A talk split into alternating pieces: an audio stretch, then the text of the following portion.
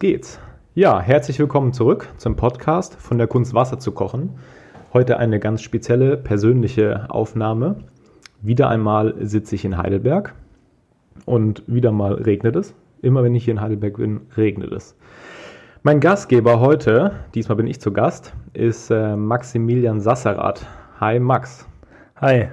Jo, wir haben uns äh, heute hier zusammengefunden, nachdem wir letzte Woche uns vorgenommen hatten, 600 Kilometer Fahrrad zusammenzufahren.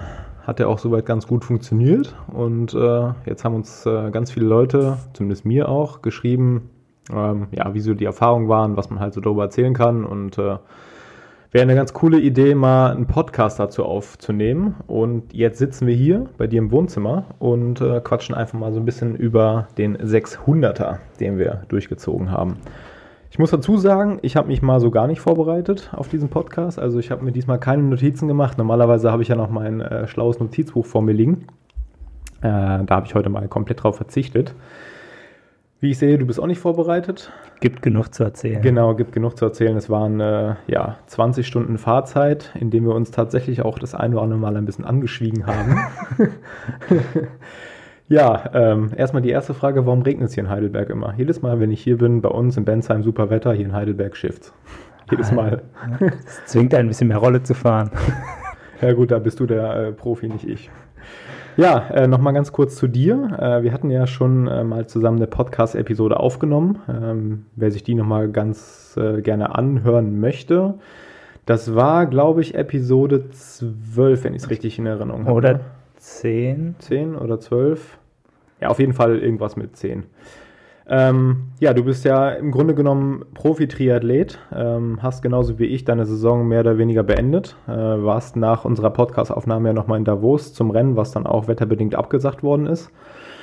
Ähm, jo, und dann sind wir auf die Idee gekommen, besser gesagt, ich bin auf die Idee gekommen, du hast es äh, in die Planung, äh, bist voll in die Planung mit eingestiegen, hast den perfekten Masterplan ausgearbeitet für eine 600 Kilometer lange Fahrradtour bei Nacht. Da ist man schon ein bisschen verrückt, oder? Ja, ich äh, habe mich gefragt, wie du auf die Idee gekommen bist, das Ganze zu machen, wenn, der, wenn die Nacht länger ist als der Tag. ja, Im Sommer wäre das wahrscheinlich angenehmer gewesen, ja. Ja, ich glaube, die Hälfte der Nachtzeit hätte es auch getan. Ähm, aber ja, ich glaube, hat ganz gut geklappt dafür, dass es auch gut kalt geworden ist. Hatten dann ganz gut Glück mit dem Wetter zwischen den Regentagen, äh, da einen Tag zu erwischen, wo wir trocken geblieben sind, bis auf die letzte Stunde. Ja, die war dann tatsächlich nass, ja. Ja, aber bevor wir jetzt mal so in die Details einsteigen, äh, mal kurz ein paar Eckdaten zu der Aktion. Ähm, wir haben uns letzte Woche Mittwoch um 16 Uhr in Birkenau, das ist äh, quasi zwischen Bensheim und Heidelberg, getroffen. Um, lass mich nicht lügen, 16 Uhr war es, glaube ich. Ne? Ich glaube 16.30 16.30 Genau, Kaffee wir waren ein bisschen später dran, wir haben noch einen Kaffee zusammen getrunken, genau, und dann sind wir losgedüst. Da hatte jeder von uns beiden schon eine gute 20 Kilometer Anreise. Du schön mit Rückenwind, ich mit Gegenwind. Und ich habe mir da schon gedacht, das könnte ein ganz schön langer Tag werden, aber dann haben wir ja Gott sei Dank, also für mich die Himmelsrichtung gedreht. Hm, sind dann losgefahren und hatten geplant von Birkenau aus Richtung äh, Seligenstadt äh, nach Kassel. Von Kassel dann aus Richtung Winterberg und da auf den äh, bekannten Ruhrtalradweg einzusteigen, der uns nach Duisburg führen sollte, direkt an der Ruhr entlang, quasi zur Mündung in den Rhein. Ja, und von da aus war es dann ja quasi nur noch ein Katzensprung äh, nach Krefeld, wo wir beide, also du in Neukirchen, Flühen, ich in Krefeld, wo wir beide dann bei unseren Eltern übernachten wollten. Das so zu den Eckdaten. Ähm, du als zahlenaffiner Mensch, hast du noch ein paar Zahlen äh, für diese Tour, Höhenmeter und Co.? Was hast du da so noch in Erinnerung? Ich glaube, wir hatten geplant knapp 5000 Höhenmeter insgesamt. Ähm, ich glaube, bis Kassel 3000 äh, oder bis Winterberg eigentlich, bevor der Roter Radweg angefangen hat hatten wir eigentlich dann am Ende 4000 und eigentlich fast alles weg, bevor wir noch 250 Kilometer mehr bergab als bergauf äh, nach Hause rollen wollten. Ähm, hat sich dann ein bisschen als, sagen wir mal, weniger rollend herausgestellt als geplant. Und äh, auch die Höhenmeter dazwischen waren so komprimiert, dass sich das auf irgendwie 100 Kilometer oder 2000 Höhenmeter dann doch ein bisschen in der Nacht bemerkbar gemacht hat und wir nicht vorwärts gekommen sind. Äh, ja, aber genau, insgesamt, ich glaube, hatten wir beide über 30er Schnitt. Das ist schon mal wichtig. ja, das war ja so ein bisschen die. Oh, da bohrt gerade jemand. Äh, das war ja so ein bisschen die interne Zielsetzung, die wir uns halt vorgenommen hatten. Also klar, das Ganze sollte ein absolutes Fun-Event werden, aber äh, ja, ein 30er-Schnitt musste halt schon irgendwie her. Das hatten wir uns vorgenommen. Ja, mit ein bisschen Rückenwind und äh, Hilfe von äh, einem Motorrad, was vorgefahren ist, erzählen wir später noch, genau. Hat es dann auch ganz gut geklappt. Jetzt muss man ja sagen, du bist auch da wieder sehr zahlenaffin an die ganze Sache rangegangen, sehr durchgeplant. Du hast äh, die Route mit äh, Best Bike Split geplant. Dementsprechend, äh, wir sind losgefahren und du wusstest eigentlich direkt, welche Wattzahl wir fahren sollten, um ähm, das Ganze durchzustehen und halt auch am Ende den, den 30er Schnitt zu halten.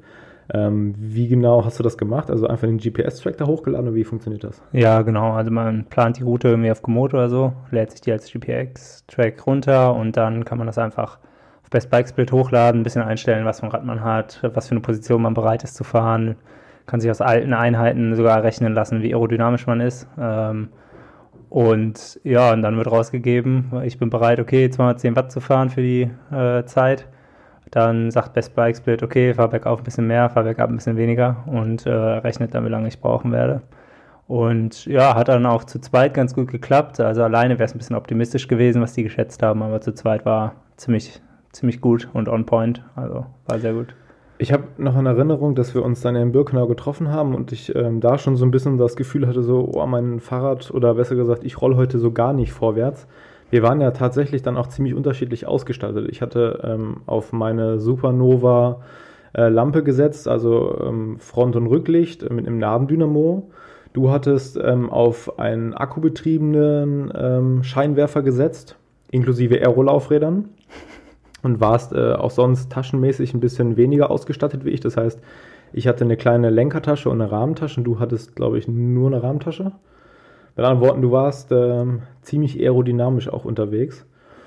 Was wir dann beim Losfahren ja auch schon gemerkt haben. Du hast äh, direkt am Anfang einen ziemlichen, äh, ja, eine ziemliche Zahl da in den Asphalt gelegt, als wir losgefahren sind. War das so geplant oder war das einfach, weil du gut drauf warst? Ja, ich glaube, ich bin äh, gefahren, was wir geplant hatten ungefähr, also gar nicht so viel drüber, aber wenn das Rad halt gut rollt und man einen leichten Rückenwind hat, dann spart halt Zeit, mit 37 über die Landstraße zu rollen und nicht mit 30. Und ähm, ja, und ist dann natürlich auch schön vor der Nacht noch ein bisschen Kilometer reinzukriegen. Ja, das hatten wir auch ganz gut geschafft. Ich glaube, bis zum Einbruch der Nacht waren irgendwie drei Stunden, hatten wir, glaube ich, 100 Kilometer schon weg, obwohl es dann schon ein bisschen runter, hoch und runter ging. Und ich hatte für mich so den, den Punkt erreicht, als es dann irgendwann dunkel wurde, dass ich dachte, okay, jetzt komme ich auch so ein bisschen in, in Schwung. Am Anfang habe ich mich doch tatsächlich deutlich mehr im Windschatten bei dir aufgehalten, weil du bist halt super schnell gestartet.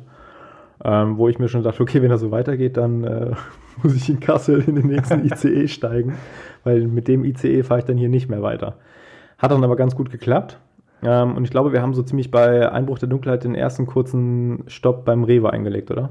Ja, gab es noch ein bisschen, weiß nicht, irgendwie was zu trinken, noch einen kleinen Snack zwischendurch. Du hast dir, glaube ich, schöne Sandwiches oder Wraps gegönnt. O-Ton, O-Ton äh, von, von, von, der, von dem Stopp war diese Dinger würde ich wahrscheinlich in meinem Lebtag niemals kaufen, diese fertig äh, Raps oder was das da waren, aber bei so einer Fahrradtour, gerade auf der Distanz, äh, ist man froh, was man kriegen kann. Und wenn es dann auch was Salziges ist, dann war es wirklich eine, eine gelungene Abwechslung. Und äh, ja, deine Waffeln, die waren aber auch wirklich überragend. Ich sag also, euch, belgische Waffeln für ja. Radreisen, Proteine, Fett, ja. Kohlenhydrate, das alles, ging, was man braucht. Das ging richtig vorwärts, sag ich dir. Also das war, war auf jeden Fall eine, eine gute Kombi, ja. Genau, dann sind wir ähm, ja so ein bisschen in die Nacht reingefahren und äh, deine Devise war dann, ich habe mir gar keine Gedanken ehrlich gesagt darum gemacht, so, jo, jetzt ist zehn Stunden dunkel, Licht aus. Es waren dann auch zwölfeinhalb. Ja, es war wirklich lang, ja. Wobei, ja. am, wobei am Anfang, muss ich sagen, war es ja doch ganz angenehm. Also dann vergeht die Zeit ein bisschen schneller, man hat nicht so, ähm, ja, so viel Verkehr auf den Straßen. Ähm, das war dann schon ganz angenehm, ja. Ja, bei mir, ich habe dann in der Nacht ziemlich früh mental ganz schön abgebaut und ja. war dann froh, die hinterher zu fahren.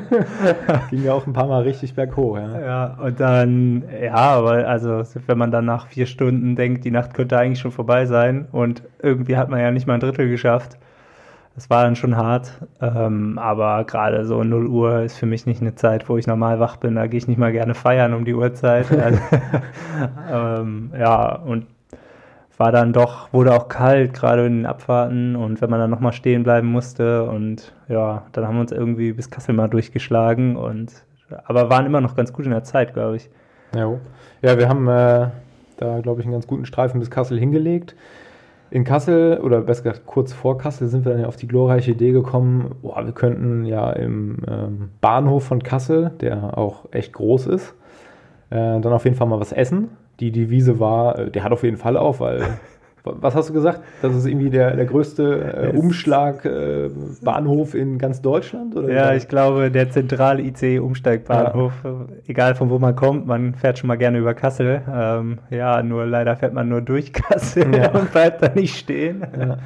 ja ähm, es hatte dann nichts auf. Ähm, der Bäcker hat uns nicht mal reingelassen, obwohl da irgendjemand schon angefangen hat, was hinzurichten. Aber ja, das roch verdammt gut, da lief laut Musik, alles war super. Eigentlich perfekt für so eine, für so eine Aktion, um mal schnell was zu essen, aber wir standen vor verschlossenen Türen, ja. ja. Kassel war tot, richtig tot. Und äh, ja, dann haben wir tatsächlich dann auf dem Vorplatz vom Bahnhof ähm, ja eine gute halbe Stunde dann irgendwie, äh, ja nicht panisch, aber äh, schon ein bisschen verzweifelt überlegt, wo wir jetzt was zu essen herkriegen, haben viel Zeit gelassen und sind dabei auch so ein bisschen ausgekühlt. Ne? Ja, das war dann gerade, währenddessen hat man es zwar nicht, nicht so gemerkt, aber als man dann losgefahren ist und es einfach nur noch zittern und kein Spaß war, kam zum Glück der erste richtige Berg, irgendwie mal 20 Minuten bergauf. Ähm, ja, also da muss ich dazu sagen, ich weiß nicht, wie viele Kilometer hatten wir da weg? 300 ungefähr? 250, ja, 300? Sagen, 300 ja. Jo, da hat es äh, mich dann aber so richtig erwischt. Also da kam der Mann mit dem Hammer vom Allerfeinsten, der hat direkt zweimal zugeschlagen. Äh, Wer es nicht kennt, der Anstieg ähm, Bad Wilhelmshöhe zum Herkules in Kassel hoch, äh, das war Auer. Also das war, äh, ich hatte richtig, richtig zu kämpfen bin kaum vorwärts gekommen. Am Anfang war mir super kalt, danach war mir so warm, dass mir der Schweiß irgendwie überall aus dem Gesicht rauslief. Und ähm, ja, ich eine Zeit lang tatsächlich nur noch auf dein Schaltwerk geguckt habe und irgendwie gehofft habe, bitte, bitte, lass mich irgendwie zu dieser Tankstelle kommen, weil ich war wirklich am Aufgeben näher, glaube ich, als am Weiterfahren. Ja, war, also da musste man ja irgendwie auch ein bisschen schneller fahren, um überhaupt wieder warm zu werden. Und dann war es insgesamt nicht mehr angenehm in der Nacht. Also ja. das war keine kein guter, keine gute Sache, vor allem wenn man sich warm fährt, um in 20 Minuten möglichst oder in einer halben Stunde wieder an der Tanke zu stehen und wieder zu frieren. War es insgesamt ein, ja, Kassel war schon Tiefpunkt auf ja, jeden Fall. Das war, ja, das war eine harte Nummer, definitiv. Ja, das, äh, da bin ich auch froh, da muss ich ganz ehrlich sagen, ich glaube, wenn ich das alleine gefahren wäre, mit der, ähm, ja, in, in dieser Situation, ich glaube, das wäre dann schwer gewesen, dann nicht doch zum Bahnhof zurückzurollen. Wobei, ich meine, da hätte ich ja auch nichts gewonnen. Also der, der hatte zu, da war weit und breit gar nichts offen. Nicht mal das Hotel, das Best Western hatte offen, wo wir noch spekuliert hatten, was zu essen zu bekommen. Von da an, das war so ein bisschen Point of No Return, würde ich mal behaupten. Also.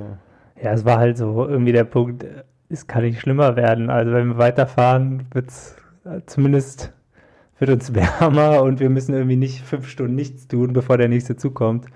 Und äh, ja, ich glaube, sowas hilft einem dann aber auch, so Sachen durchzustehen, wenn man einfach keine Wahl hat.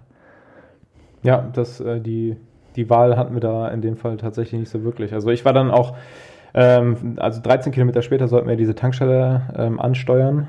Äh, eine Shell 24-Stunden-Tankstelle. Ich glaube, ich habe äh, in meinem Leben wenig Shell-Tankstellen so gefeiert wie diese. Göttlich. Ähm, das war Rettung in letzter Minute. Meine Flaschen waren komplett leer seit einer halben Ewigkeit. Äh, mein Magen war auch leer. Äh, mein Kopf war komplett leer, meine Beine auch. Also eigentlich war alles leer. Und äh, dann kam der dicke Tankstellenwart mit seinen Paninis um die Ecke. Aber leider nur am Nachtschalter. Ja, das, äh, ich habe dann, als wir dann da standen und rein und die, die, die äh, Tür zu war, ähm, habe ich dann tatsächlich so einen Gedanken mir vorgestellt, dass wir dann da drinnen in diesen äh, ja, Sofagarnituren sitzen und die Paninis essen, während wir allerdings auf der Gefriertruhe vor der Tankstelle gesessen haben, in der Eiseskälte. Und äh, unseren Tankstellenkaffee mit Paninis und Gummibärchen zu uns genommen haben. Ja, die Gummibärchen waren nochmal eine gute Idee. Ja, die, das ist, äh, Gummibärchen ist immer super. Die, die ziehen direkt und äh, ja, die Paninis, äh, jeder von uns hatte zwei. Ja, auch da wieder dasselbe Prinzip. Ich glaube, im normalen Leben würde ich sie nicht kaufen. Definitiv niemals. nicht. Nee, niemals. Aber in dem Fall war es wirklich ein Festtagsschmaus, also wirklich gelungen. Hat ja. der Tankstellenwart sehr, sehr gut gemacht. An der Stelle nochmal vielen Dank. Hat uns tatsächlich gerettet, ja. Jo, dann sind wir weitergefahren und was ist passiert? Du hast erstmal einen Vogel umgefahren. Ach, ja. das sind Gerüchte. Also, ja, gut, du musst dazu sagen, er saß halt doof auf der Straße. Also in der Dunkelheit ist es tatsächlich echt schwierig, sowas zu sehen. Und ähm, Der ist halt im falschen Moment äh, zur falschen Zeit losgeflogen und dir anscheinend ins Fahrrad äh, geflogen. Das war auch nicht die einzige Begegnung, die wir mit Tieren auf der Tour hatten. Also da hinten dann äh, nach Kassel wurde es dann ja sehr ländlich, so Zierenberg die Ecke im Sauerland. War, nee, ist das schon Sauerland? Ja, anyway. Ähm, da hatten wir dann ähm, einen Fuchs. Ja. Wir hatten Rehe. Die waren auch, da hast du dann sehr stark gebremst. Ich äh, bin einfach irgendwie ja, ein bisschen in Gedanken weitergerollt. Ähm, das hätte aber allerdings auch böse enden können, weil das war nicht nur ein Reh, das waren, glaube ich, zwei oder drei. Und direkt über die Straße vor uns war ja, schon. Das war schon, äh, wenn dich so ein Viech erwischt, das ist natürlich dann nicht so witzig, wenn du dann irgendwie nachts um zwei Uhr in Zierenberg mitten auf dem Land irgendwo in so einem Feldweg rumliegst, weil dich ein das Reh... Das musst du mal einem Krankenhaus oder Wagenfahrer erzählen. Ja. ja, doch, war eine gute Idee hier. Ja, definitiv, ja. Ja, dann das nächste Zwischenziel war dann so ein bisschen Korbach. Wir beide auf äh, Schwalbe Reifen unterwegs. Die sind, haben gebrannt in Korbach. Ja. Uns ist nichts passiert. Äh, wir sind heil durchgekommen. Und dann ging es quasi auch schon nach Winterberg hoch, ne? Ja, und da war auch nochmal steiler als geplant und irgendwie kam man nicht vorwärts und Zumal es dauerte und ich dauerte. hatte irgendwie die ganze Zeit in Erinnerung, dass du mir was erzählt hast von, ähm, nee, von einem längeren Anstieg und einem, der sich so ein bisschen zieht oder so ein bisschen flacher ist. Am Ende waren es dann aber irgendwie zwei richtig harte Anstiege, hatte ich das Gefühl. Also entweder waren wir so breit, dass wir halt das einfach nicht mehr gecheckt haben, oder aber ähm, ja, das war anders geplant, ich weiß es gar nicht. War auf jeden Fall hart. Ja, wir sind schon, glaube ich, unserer Strecke gefolgt, aber wenn dann halt ein Anstieg von 600 Höhenmeter drin ist oder 500, dann sieht man halt den von 200 oder 100 nicht mehr wirklich im hohen Profil, gerade bei so langen Strecken. Und ja, das hat dann dafür gesorgt, dass wir ich glaube, das einzige wirklich lange Stück an, wo ich mal gestoppt habe, wo wir einfach 25er Schnitt irgendwie über 100 Kilometer hatten, wo wir einfach wirklich nicht vorwärts gekommen sind. Ähm, ja, aber dann haben wir auf die Dämmerung gehofft und irgendwie mal im Internet geguckt, ob nicht irgendwann mal ein Bäcker aufhat sind dann weiter und ja, das war irgendwie nochmal richtig hart, trotz Essen vorher. Aber so zum Thema Schnitt, ich meine, ähm, wir hatten ja immer so ein bisschen den, den 30er-Schnitt vor Augen und hatten dann auch beim Losfahren irgendwann nach einer Stunde mal so gescherzelt, hey, wir sind wahrscheinlich zum, schon zum Frühstück da, anstatt äh, zum, zum Mittag- oder Abendessen, weil wir halt einfach super schnell unterwegs waren.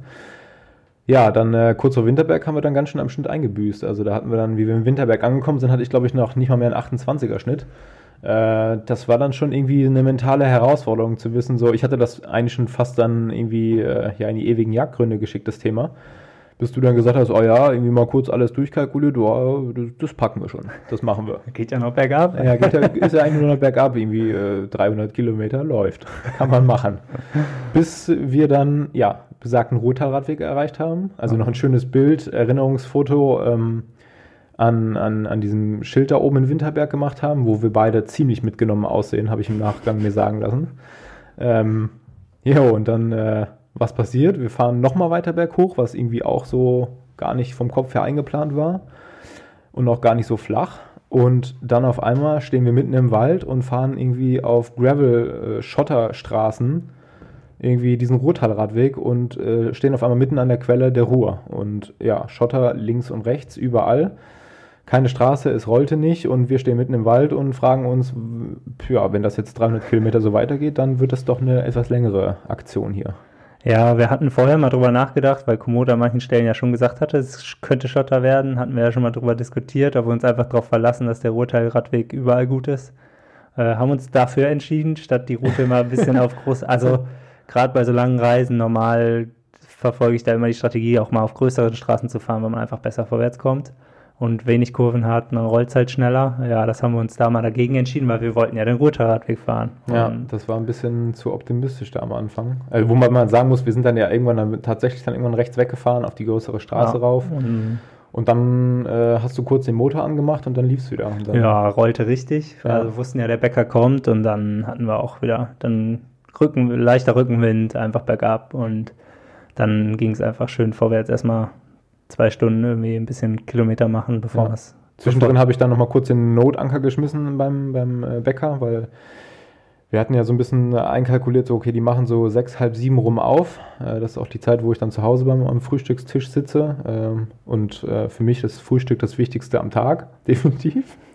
Ja, dann sind wir zwei da doch leicht äh, unterkühlt, ja nicht mehr unterkühlt, aber ja, es war schon kalt auch gut feucht da in, diesen, äh, in diese Bäckerei rein und die hatten tatsächlich schon die volle Auslage parat und wir haben ordentlich zugeschlagen, glaube ich. Ne? Ja, ich glaube, jeder von uns ist zweimal hingegangen, um was Sachen zu holen. Ich war sogar äh, dreimal da.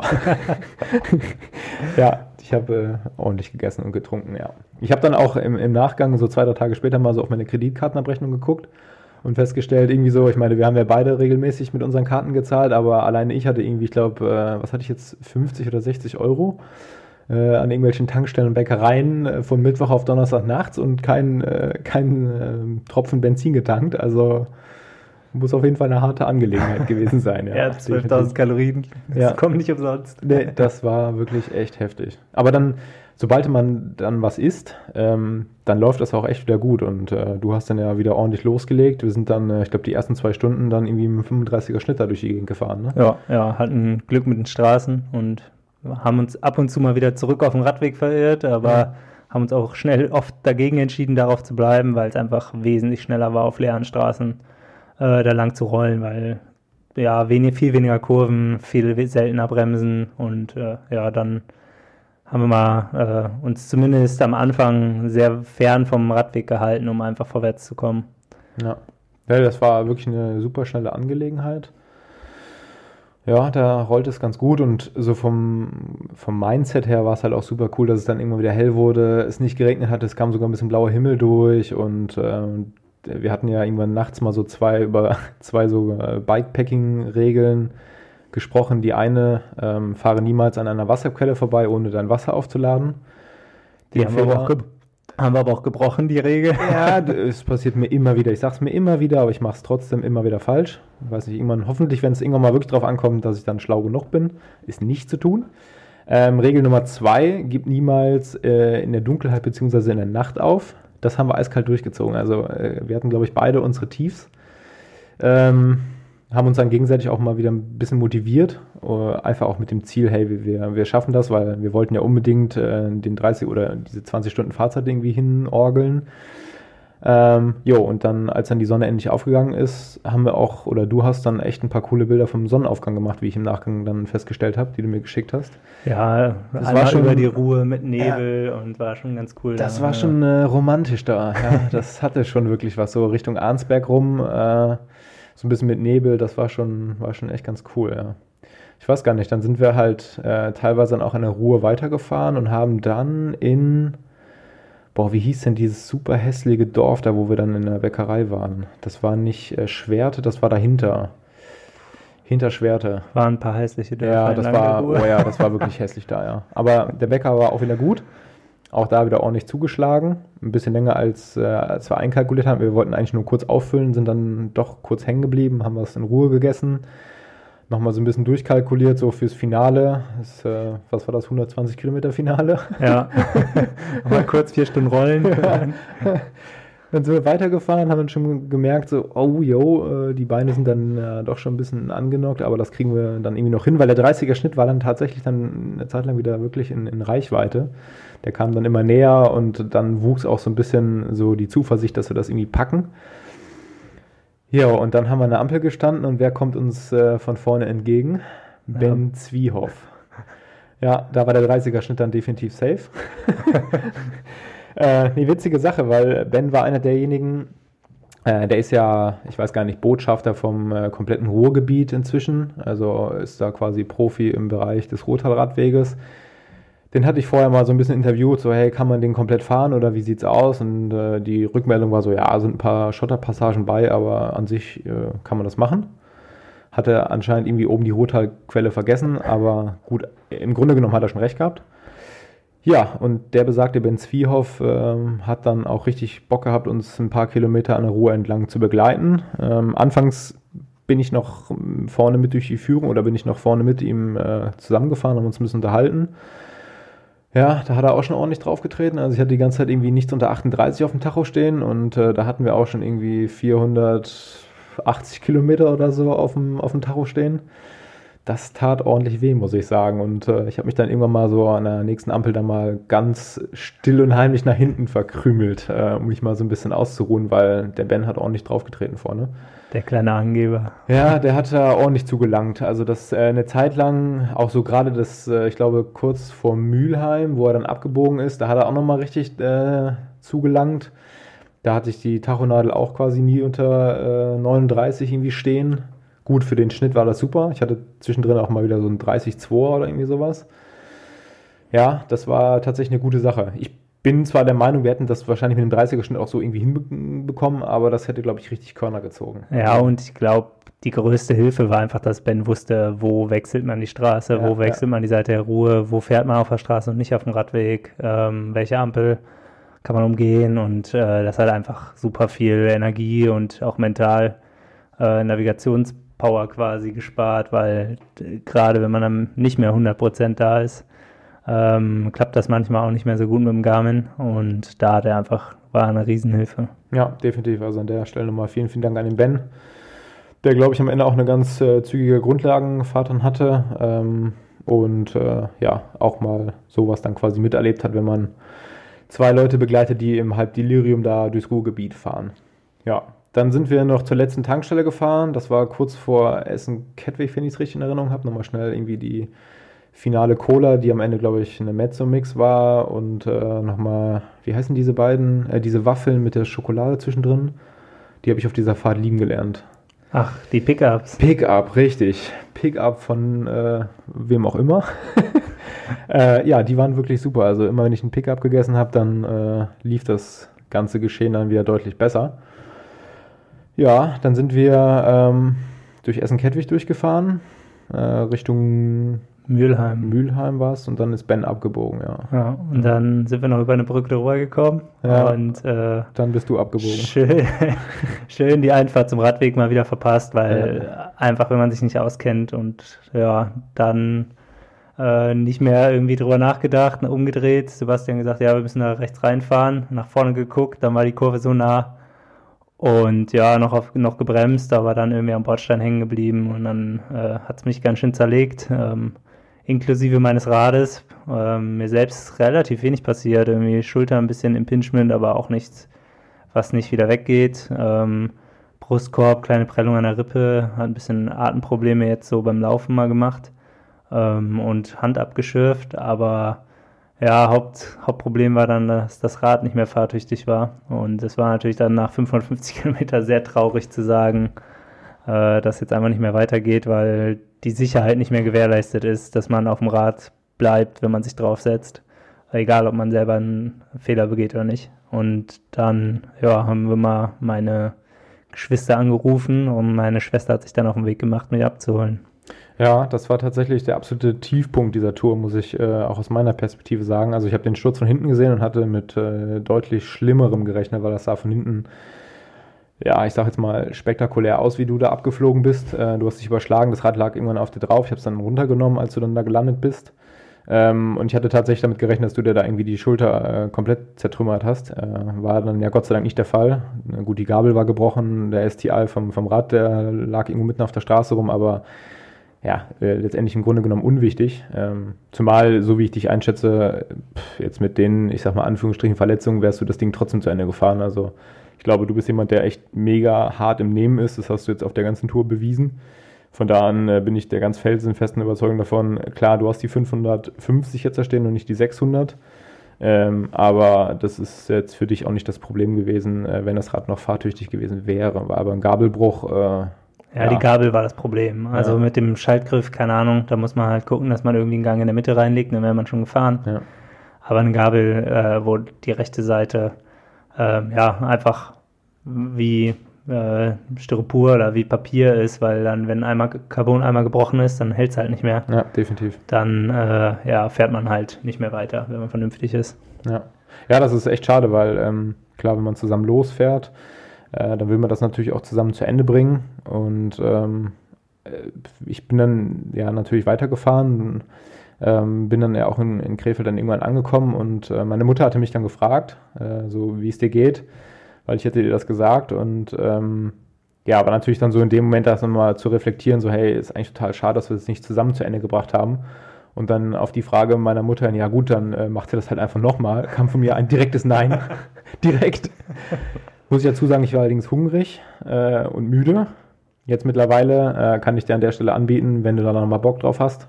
Ich habe übrigens gestern schon mal bei Komoot reingeguckt, von hier bis nach Mailand wären 660. Ja, auf einen schönen Kaffee oder eine Pizza. Ja, gerne, gerne. Dann, dann, planen wir noch mal ein bisschen präziser auch die Strecke, dass wir gucken und äh, ja, und dann mal im Sommer, gerade wenn man irgendwie dann doch durch die Alpen muss, vermutlich. Ja, es wären 6600 Höhenmeter, habe ich gehört. Ja, also okay, also. aber dafür nur ein paar Alpenpässe, die sind nicht Eben. so, so wellig, zieht viel mehr. Ja, genau. Also da so eine, zwei Alpenpässe in der Nacht ist eigentlich ganz gut, glaube ich.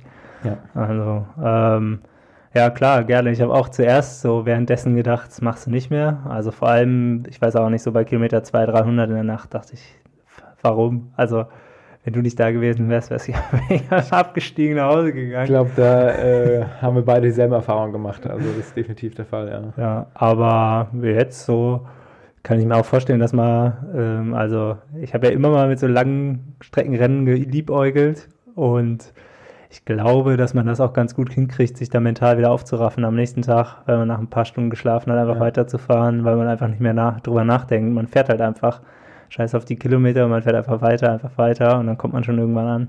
Zumal, also ähm, wir haben das jetzt ja, also klar, du warst da schon deutlich besser vorbereitet, als ich das gemacht habe, weil ich habe das halt wirklich so, ja, ich mache das jetzt einfach und äh, mache da jetzt keine großartige Vorbereitung, weil ich gerade auch aus der Vorbereitung für die deutsche Meisterschaft rausgekommen bin und mental einfach mal so ein bisschen rausnehmen wollte.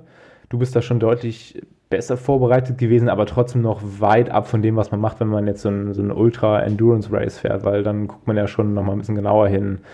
Äh, was nehme ich mit, wo gehe ich was essen, wie lange halten meine Vorräte etc. Da haben wir uns ja gar keine Gedanken großartig zu gemacht. Und ich meine, das Beispiel Kassel zeigt, dass wir da eine halbe Stunde auf dem Handy rumgedaddelt haben, bis wir da eine 24-Stunden-Tanke gefunden hatten.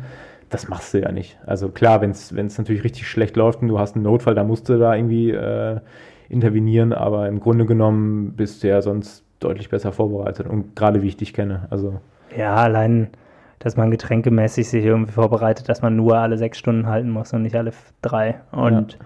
dann Sachen, dass man genau guckt, wo gibt es Verpflegung, die Strecke schon danach plant, dass man ähm, ja auch Essen irgendwie so mitnimmt und nicht einfach das, was man noch in der Küche findet, äh, sondern einfach mal wirklich äh, sich einen auch Plan macht, was esse ich jede Stunde, was zwinge ich mich zu essen jede Stunde, weil am Ende kommt es ja schon darauf an, einfach genug zu essen und ja, einfach definitiv. nicht. Du kannst ja auch irgendwann nicht mehr genug essen. Also wenn ich dann überlege, was ich die äh, kommenden drei Tage dann ähm, in Krefeld vertilgt habe bei meiner Mutter, ich glaube, die äh, hat immer noch Ebbe im Kühlschrank. Ich war dann sogar abends noch, also nicht am selben Abend, sondern am Tag drauf noch eingeladen bei einem sehr guten Freund, der äh, geheiratet hat. Äh, auch da bin ich übers Buffet hergefallen. Ähm, danach noch zur Schwiegermutter auch noch den Kühlschrank leer geräumt. Also die waren alle froh, als ich aus Krefeld wieder abgereist bin, glaube ich. Ja, das geht meiner Familie eigentlich immer so. Ja, ja ich, ich kenne das auch nicht anders. Also äh, Anekdote in dem Fall, äh, meine Mutter musste in der Zeit, als ich zu Hause äh, noch gewohnt habe und angefangen habe mit Rennen, musste sie tatsächlich größere Töpfe kaufen, weil es einfach nicht mehr gepasst hat. Also wenn ich Hunger hatte, dann hatte ich wirklich Hunger wie ein Bär. Ja, mein Bruder und ich wurden relativ früh, als wir ein Auto fahren konnten, zum Einkaufen verpflichtet, weil meine Mutter nicht mehr bereit war, die Mengen zu schleppen. Ja, es ist auf jeden Fall mega witzig, dass man das auch mal so aus anderen Perspektiven hört. Man macht sich ja selbst, also wenn ich zum Beispiel mit meiner Freundin Christina darüber spreche, über dieses Thema, so, ey, ich gehe abends ins Bett, habe immer Hunger, ich könnte schon direkt frühstücken, bevor ich irgendwie schlafen gehe und, und äh, all solche Geschichten. Wach nachts auf, ich habe Hunger und die denkt halt immer, ich bin irgendwie unnormal, aber so, wenn man das da mal hört, dann äh, ist es mal ganz cool zu wissen, dass es halt auch noch andere äh, Freaks auf diesem Planeten gibt, die genauso viel Hunger leiden. Oder Hunger leiden ist jetzt übertrieben, aber die quasi immer hungrig von ihrem Sport sind, definitiv, ja. Ja, man verbraucht halt auch äh, super viel. Ja. Ähm, ja, wenn du jetzt äh, mal so drei Tipps für die Leute da draußen hättest, wenn man solche Touren plant bzw. umsetzen will, was würdest du empfehlen? Was waren so für dich die drei hilfreichsten Sachen? Also ich glaube, hilfreich war gerade am Anfang gut vorwärts zu kommen, legt eure Strecken schon auf Straßen. Also äh, auch wenn es nicht schön ist, aber wenn ihr wirklich weit fahren wollt, dann muss man halt in Kauf nehmen, dass man äh, auch nicht die schönsten Strecken fährt. Wenn man einfach genießen will, einfach möglichst lange auf dem Rad sitzen will, dann kann man fragt man Komoot, nimmt die schönsten Feldwege und äh, genießt 20 Stunden. Aber wenn man wirklich irgendwie von A nach B kommen will, dann muss man, gerade wenn man mental nicht mehr voll auf der Höhe ist, einfach in Kauf nehmen, da mal auch das Autos an einem vorbeifahren. Ja, zumal man dazu sagen muss, dass wir nachts, äh, also gut, wir sind da durchs Nimmernsland gefahren, da um Kassel rum die Ecke, aber da war ja gar kein Verkehr. Ja, aber also, es waren alles Landstraßen, also ja. das hatte ich vorher ziemlich gewissenhaft mal drauf geachtet, nicht über irgendwelche Feldwege irgendwo durchzufahren, weil eine 90-Grad-Kurve zieht einem so viel Zeit. Wenn man auf kleinen, schmalen Wegen 90-Grad-Kurven hat, das, da kommt man halt nicht vorwärts.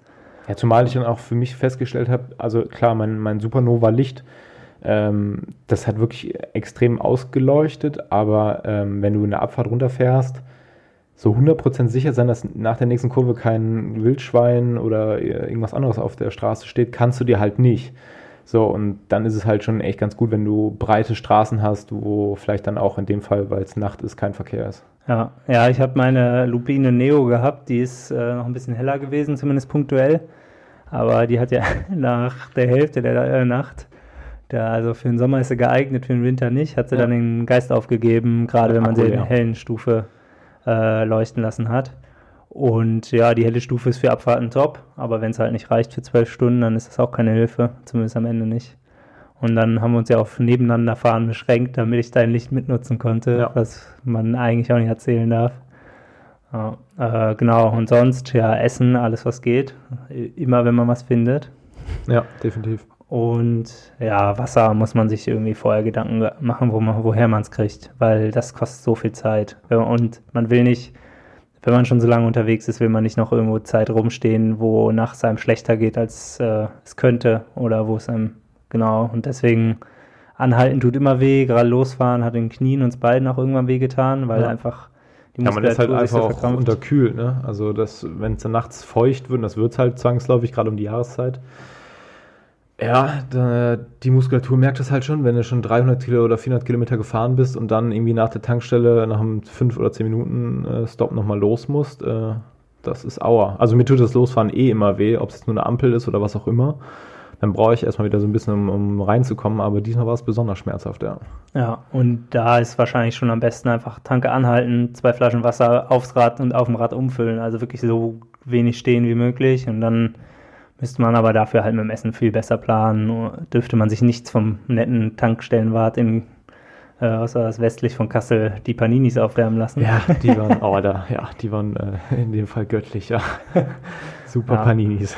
aber genau, wenn man es wenn man es ein bisschen weniger, sagen wir mal, ernst nimmt, als, also wir haben es schon eigentlich mit Spaß genommen, aber ja, wollten ja doch vorkommen. Definitiv. Also wenn man sich vielleicht 100 Kilometer weniger am Tag vornimmt, dann glaube ich, hat man auch Zeit, äh, so sich ein bisschen mehr drum zu kümmern äh, und irgendwo in eine Bäckerei zu gehen und einfach nachts zu schlafen, weil, ja. also ich glaube, 500 Kilometer kann man in einem langen Sommertag fast schaffen, wenn man früh genug losfährt, ohne dass man die komplette Nacht durchfahren muss. Ich habe es ja dieses Jahr, bin ich ja ähm, an dem längsten Tag des Jahres Frag mich jetzt allerdings nicht, wie da genau die äh, Zeiten von Dunkel zur Helligkeit sind, aber da bin ich 430 Kilometer gefahren und das war morgens im, in der Dämmerung losgefahren, äh, abends zur Dämmerung wieder zurück.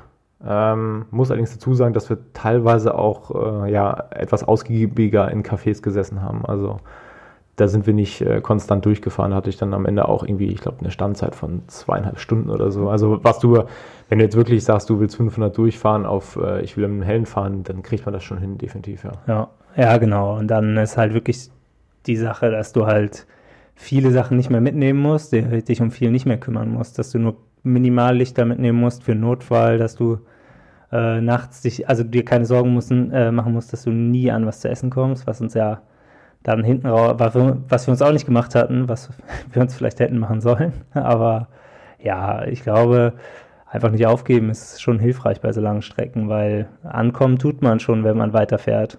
Ja.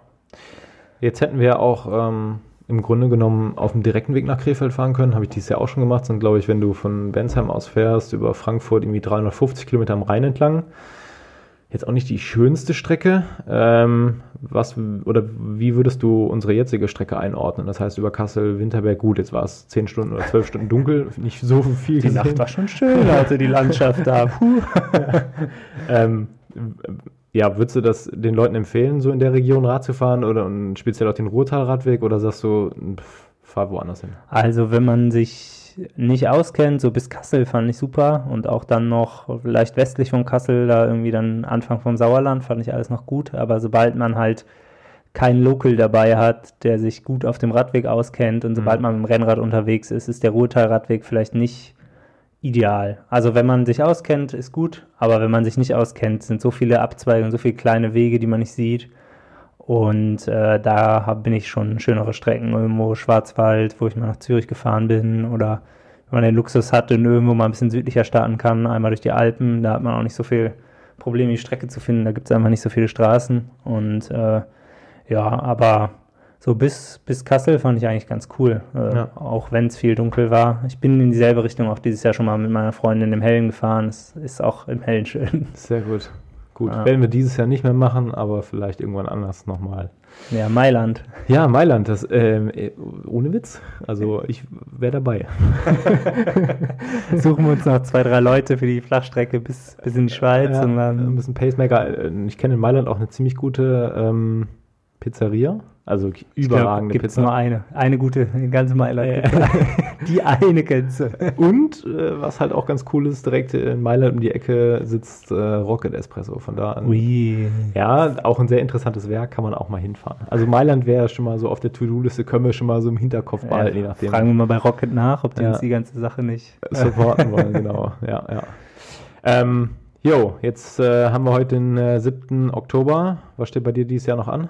Oh, ich äh, fange gerade wieder an zu trainieren. Ich habe ja jetzt vor der Tour irgendwie mal zwei Wochen schon Pause gemacht. Am 600er fängt er gerade wieder an zu trainieren. Ja, also ich hatte ja zwei Wochen Pause, nachdem ich mir beim Helvetic Man ganz schnell eingeschenkt hatte auf dem Rad. Und äh, ja, jetzt äh, genau war ich gestern das erste Mal wieder im Kraftraum äh, mhm. und genau dann jetzt so langsam Aufbautraining, aber wettkampfmäßig gar nichts mehr. Jetzt muss ich die Masterarbeit zu Ende schreiben. Da setze ich mich auch gleich nochmal wieder dran. Ja. Ähm, und das ist dann hoffentlich dieses Jahr eine Sache, die vorbei ist und dann mit, mit Arbeit, äh, genau, Vorbereitung auf nächstes Jahr. Aber Vorbereitung ist man jetzt gewöhnt seit ja. diesem Jahr. Ja, ja, das ist definitiv so. Und ich äh, bin ehrlich, ich sehe da auch noch nicht so richtig das Ende. Also mal ja, gespannt. Du hast da noch einen Wettkampf. Ja, mal. mal gucken. Äh, nächstes Wochenende eventuell äh, nochmal ein Mountainbike-Rennen. Ja, schauen wir mal. Ähm, bis jetzt sind die Beine noch ganz gut. Also ich habe jetzt mal so äh, zwei, drei Tage wieder so ein bisschen trainiert, auch ein bisschen intensiver. Da, ich dachte ja eigentlich, oder mein Ziel war es, dass mich der 600er komplett aus dem Leben schießt und ich danach mal ganz in Ruhe meine Offseason genießen kann. Jetzt habe ich mir gedacht, nee, ähm, schauen wir mal, am Wochenende nochmal noch mal ein Rennen dranhängen und äh, ja, gut, jetzt regnet es im Moment äh, seit ein paar Tagen hier irgendwie ständig.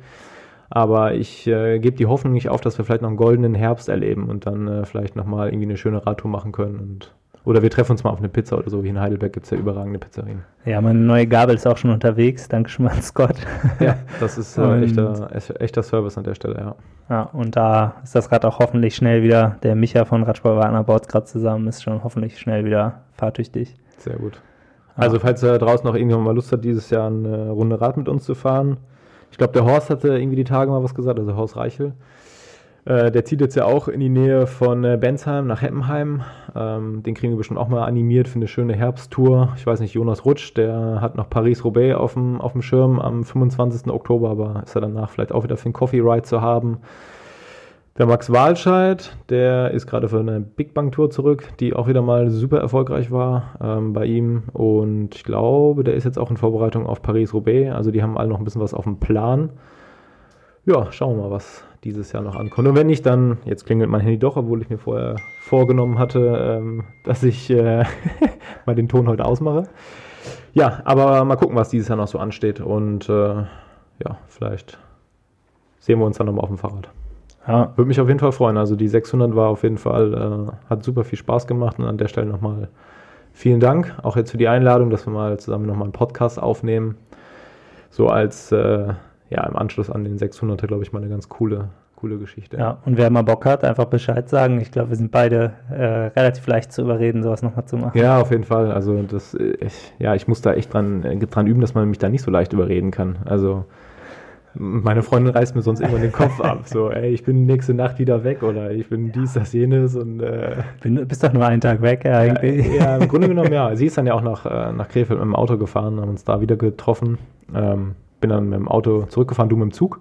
Ja, du bist einen Tag ja. früher abgereist. Ähm, ja, das ja, auf jeden Fall. Also wenn da jemand mal Lust hat, auch einfach mal einen entspannten Overnighter oder sowas zu machen oder sowas in der Richtung oder ein Mountainbike, mal so ein Stoneman oder so ein Kram.